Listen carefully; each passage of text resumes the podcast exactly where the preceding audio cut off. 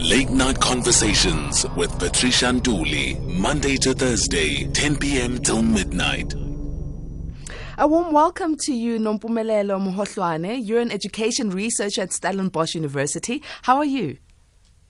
Um, good evening, Patricia and the listeners. Um, I'm very well. Um, but I think um, a minor addition is I'm a researcher for the Department of Basic Education, um, but I'm also studying with the University of Stellenbosch. Okay, thank you very much for elaborating for us. So, you are a member of the A team right now, and it's official. We'd like to welcome you. and and uh, we are happy that we've got someone from the Department of uh, Basic Edu- of Education who's a researcher who's going to give us more information about the importance of mother tongue versus English when it comes to formative years of studying. Talk to us about the study that you have embarked on. Sure. Um, so um, the work um, specifically referring to in this case is examining language policy in South Africa and um, what's transpired almost for the past um, long while. So starting from Afrikaans and colonialization to currently examining the 10 language and education policies over the past 25 years and trying to, I guess, reflect on what we could learn from how Afrikaans developed um, and taking those lessons into how we can strengthen and empower the development of African languages um, for forward-looking education policy moving forward. Mm. So this research, how long have you gone into it, and what what what extent have you done the research to? Sure. Uh, it's been years in the making, I guess. Um, yeah, uh, a couple of years working on this as well as um, working in the department, leading some research that um, gathers evidence on the best ways to teach um, reading in those early years, particularly in home language. We've done a lot of work in Setswana, in Northwest, um, in terms of the research work um, based on implementation, but a lot of the work preceding that or complementing that has been really trying to understand what we mean when we speak about language policy in South Africa. And I'm sure, as you know, language policy is emotive, um, is ideological to some extent, but I think the main argument I'm trying to make is moving our conversation from the usefulness of language as a historical component or a cultural resource to how can we use language in education um, to inform what we teach, how we teach, and how long we teach in African languages um, in schooling.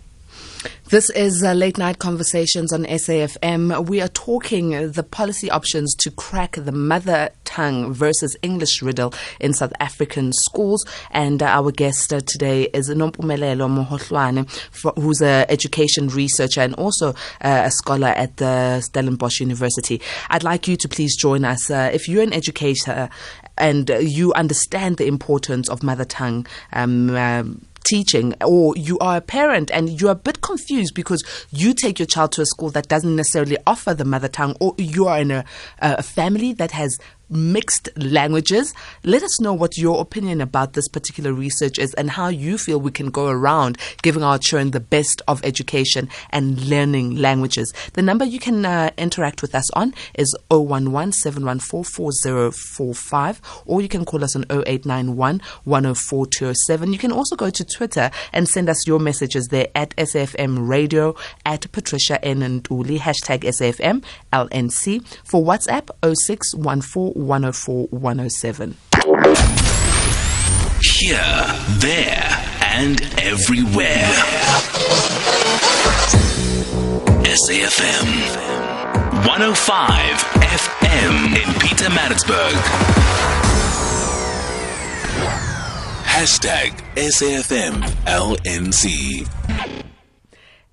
SAFM 104 to 107 nationwide and on DSTV channel 814. My name is Patricia Ntuli. We are the A team and we are here together to talk about uh, mother tongue versus English riddle in South Africa.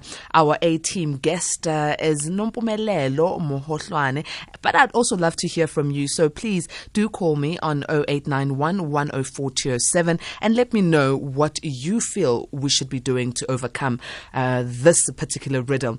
Now, Nompumelelo, here I've just received uh, an anonymous um, message on my WhatsApp from an A-teamer, and they say, sign language, please. Can this be taught to every child from grade R? It is a universal language. Now, th- this is an addition to just mother, lang- mother tongue language. Yeah, that's um, very interesting. Um, I think from a few years ago, maybe last year officially, um, sign language was adopted as one of the languages that um, examinations in grade 12 can be taken in. So um, added as an examinable language. And um, I think the president at the time had made um, a few statements about its adoption um, as an official language, but I'm yet to see the updated number moving from 11 to 12 in terms of formally, constitutionally, or legislatively adopted languages for sign language. Um, but sure, uh, teaching sign language um, to all children from grade R, I think, presents a bit of a dilemma. Similar with uh, the mother tongue conversation we're having and teaching in those language, languages, because essentially it means having firstly teachers who are trained and qualified to teach in whichever language we're speaking about, whether it is African languages or the 11 official languages and sign language um, and it's about having the resources such as books, etc., um, for that. And then it also in, involves society. I mean, currently, um, the school governing body decides what the language of learning is going to be in school. So, adopting sign language um, in the way that is being proposed would involve society and schools saying that that is what they want to do, in addition to the mother tongue and English that is currently being um, adopted and taught in those grades. So now let's go back to the policy options to crack uh, the mother tongue versus English riddle.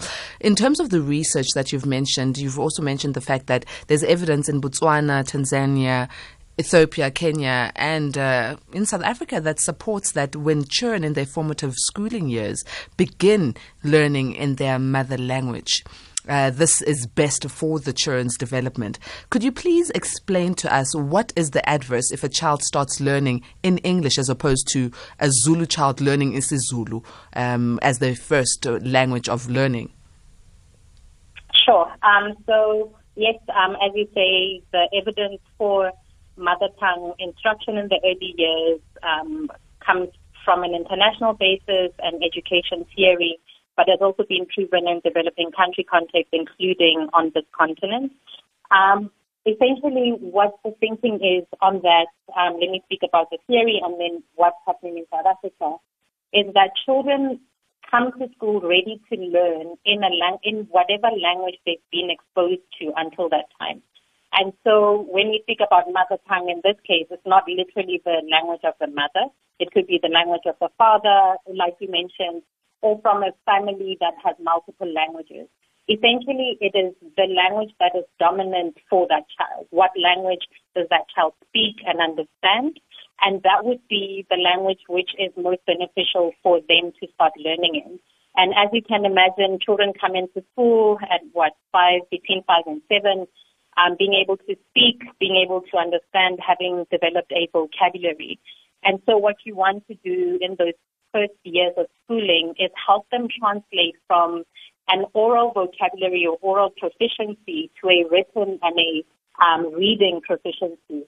Um, and so if they can do that and continue in a language they've already had a base for, the learning is more uh, real for them. If you if you give them a label of the word cat and they know what a cat is and they understand what you mean, it's easy for you to teach them how to spell it. Whereas if your first interaction with school is learning in a completely different language when you don't understand the instructions being given or what the concept or construct being discussed is, um, it can be disheartening and lead to um, reduced rates of learning. And so that's the overall thinking of why we should learn in the language we know best, often the mother tongue. And so in South Africa, 75% um, of children start their learning in all the um, African languages, with about 25% starting their learning in English. And they continue to do that for the first three years. Um, this African language or mother tongue used is used to teach them all their subjects but they also get exposure to English, um, largely building an oral vocabulary of English to enable them to switch to learning all their subjects in English from about grade four. This is when they start learning science um, and geography and history. And for those subjects in grade four, those are learned in English with the home language then becoming a language subject. So they learn the language, but the, all the rest of the schooling then transitions to English in grade four. A-teamer Jafta via WhatsApp says, I agree with the A-teamer there. Sign language is very important to us human race. We still remember what happened at Mandela's funeral in 2013. That is from Jafta. Um, and uh, let's uh, move on to the line. I've got A-teamer Ngonde. Good evening to you, Ngonde. How are you? Good day. Evening. Nonkululeko. Thokoza Um, let me talk about language, how important it is for education. I'm talking here about cognitive theories. Okay. Ngonde, I'm going to have to ask you to please keep it short and sweet because uh, our time with Nompumelelo yeah. is very short. 30 seconds, one minute. Eh, excellent. yeah. Lev Vygotsky, right? He is a Russian cognitive theorist who pointed yeah. this thing out many years ago how important language. In fact, Frantz Fanon in 61 says language is an appropriateness to culture. I remember, Patricia, when I was up to grade five, we were learning the heart muscles and the ventricles, whatever, in Xhosa, saying that it is inamagumbi amane. It was so nice, Patricia. Guess what? We became then literate and mature in our language. When English was becomes a piece of cake, very much. These children, Patricia, don't know English. I'm a former teacher myself. In grade level, I tried to teach them a concept of economics in English. It was very difficult. When I code switch, which you can do, in this course, I gave them examples of the very same language in isiXhosa. They were laughing, you know, so nice, and they understood. Patricia, good evening. Thank you so very much, A-teamer Ngonde. Good evening to you. You kept it sweet and short. Enjoyed that. Nompumelelo, I hear you agreeing with uh, Ngonde's points there.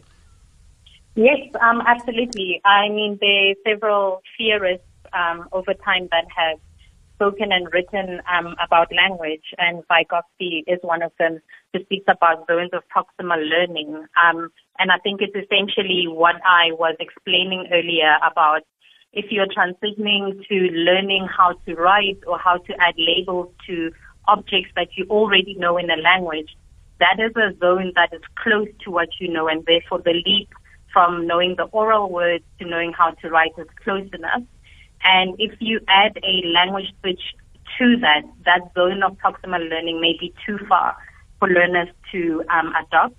And yeah, I think we we are not new to a history of learning in African languages right through until grade six.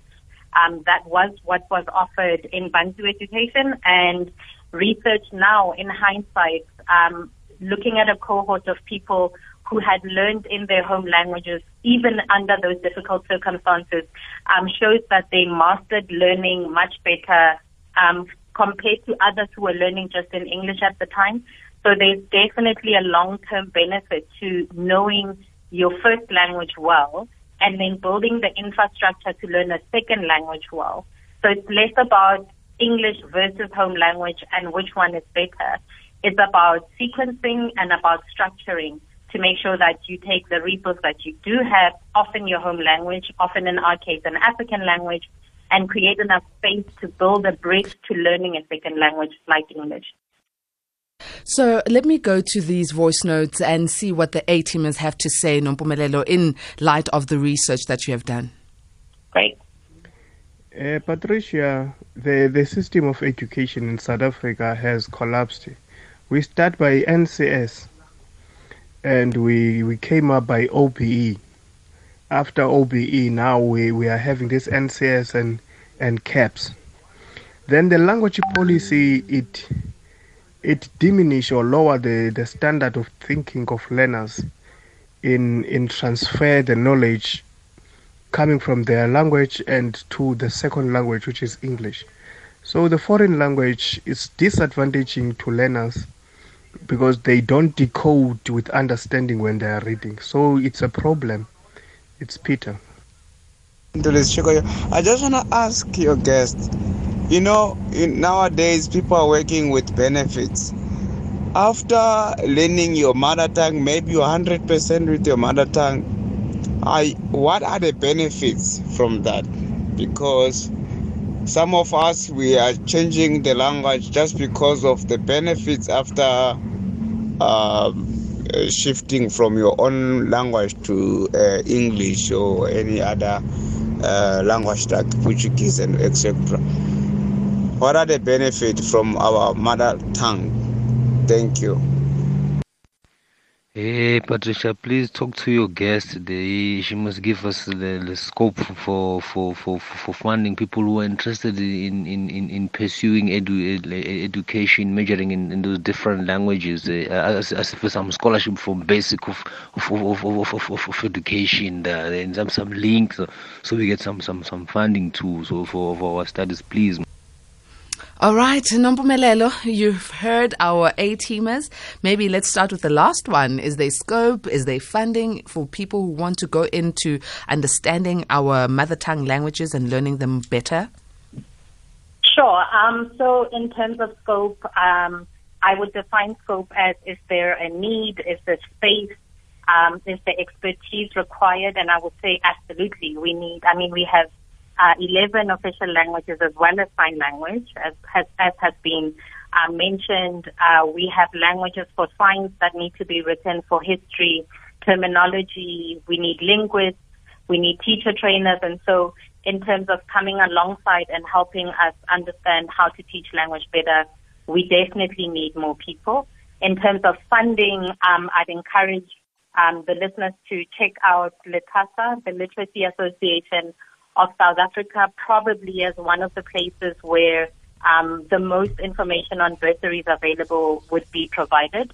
So as the Department of Basic Education, our mandate is to write policy with funding for that, so operational funding um, and funding the majority of um, basic education money going to teacher salaries. So unfortunately, uh, the DBE is not the place for bursaries.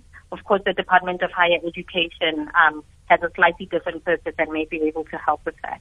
All right. Then I think moving on to the second component about the mother tongue benefits and um, people changing their language because of the benefits, I absolutely agree. And, and I think that's where a lot of us are in a country um, where we have unemployment, where we are trying, um, for most parents, to get their children into a job um, most of us will make a decision to pursue the language of employment. So the language in which you can get a tertiary education, the language in which you can get paid.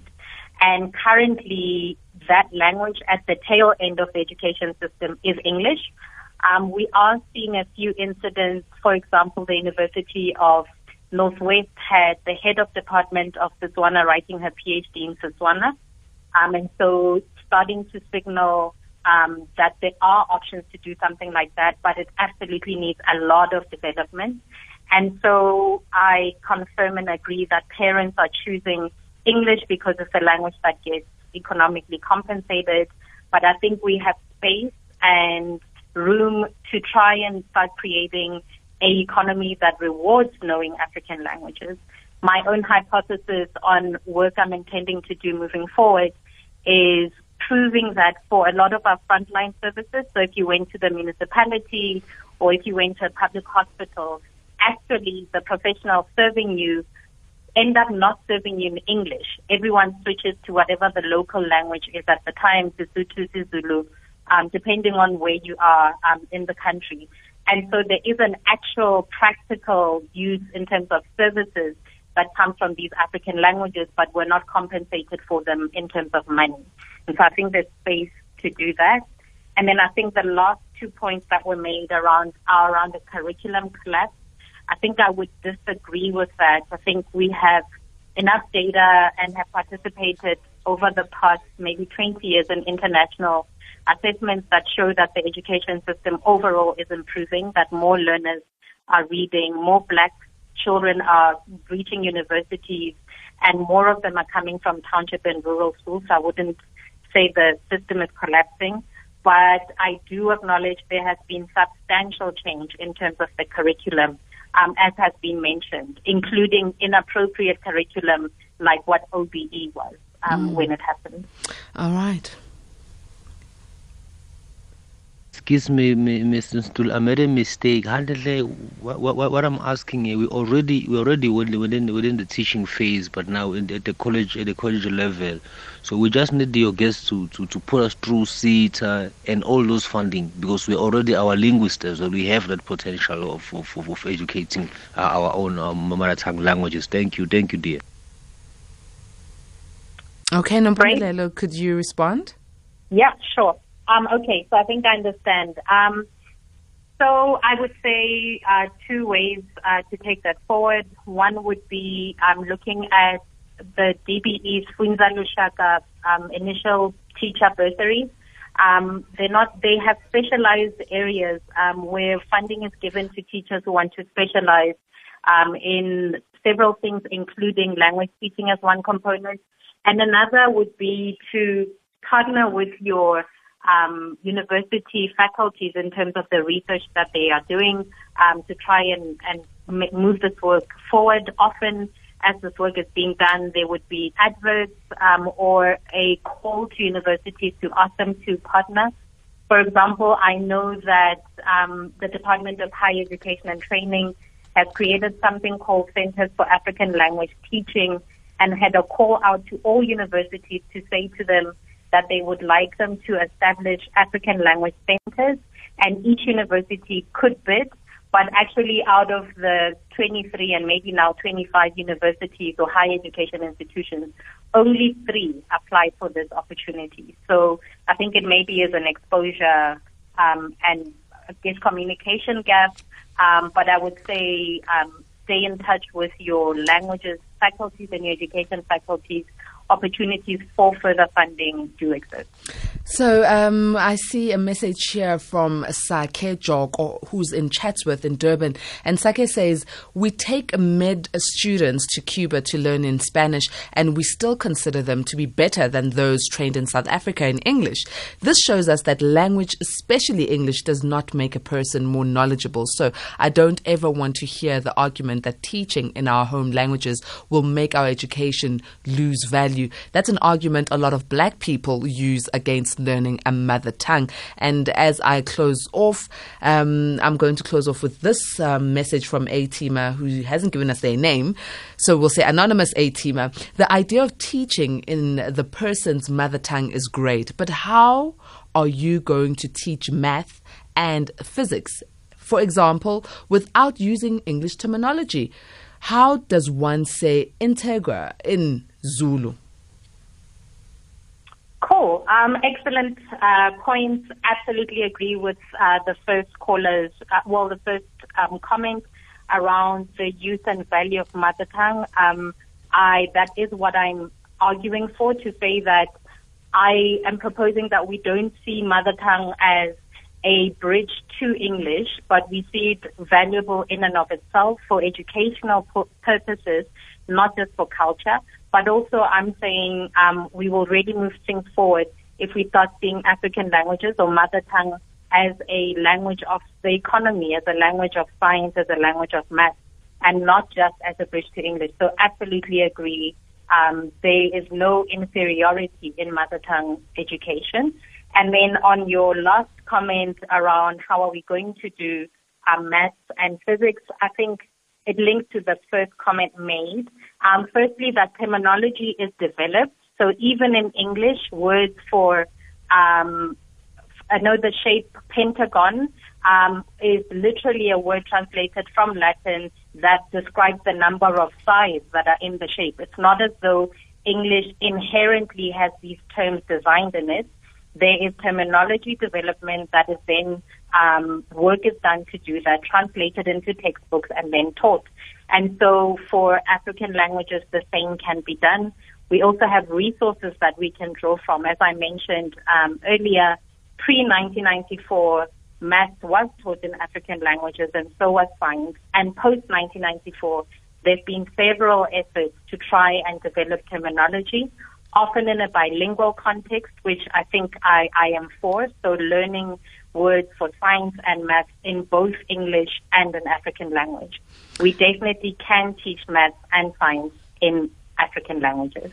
Nompumelelo, because of time, I'm going to have to thank you so very much for joining us on the A Team Late Night Conversations. And uh, this has been a conversation that we need to have again in the future. As your research progresses, uh, please do stay in touch with us uh, so that we can know um, what more findings you get.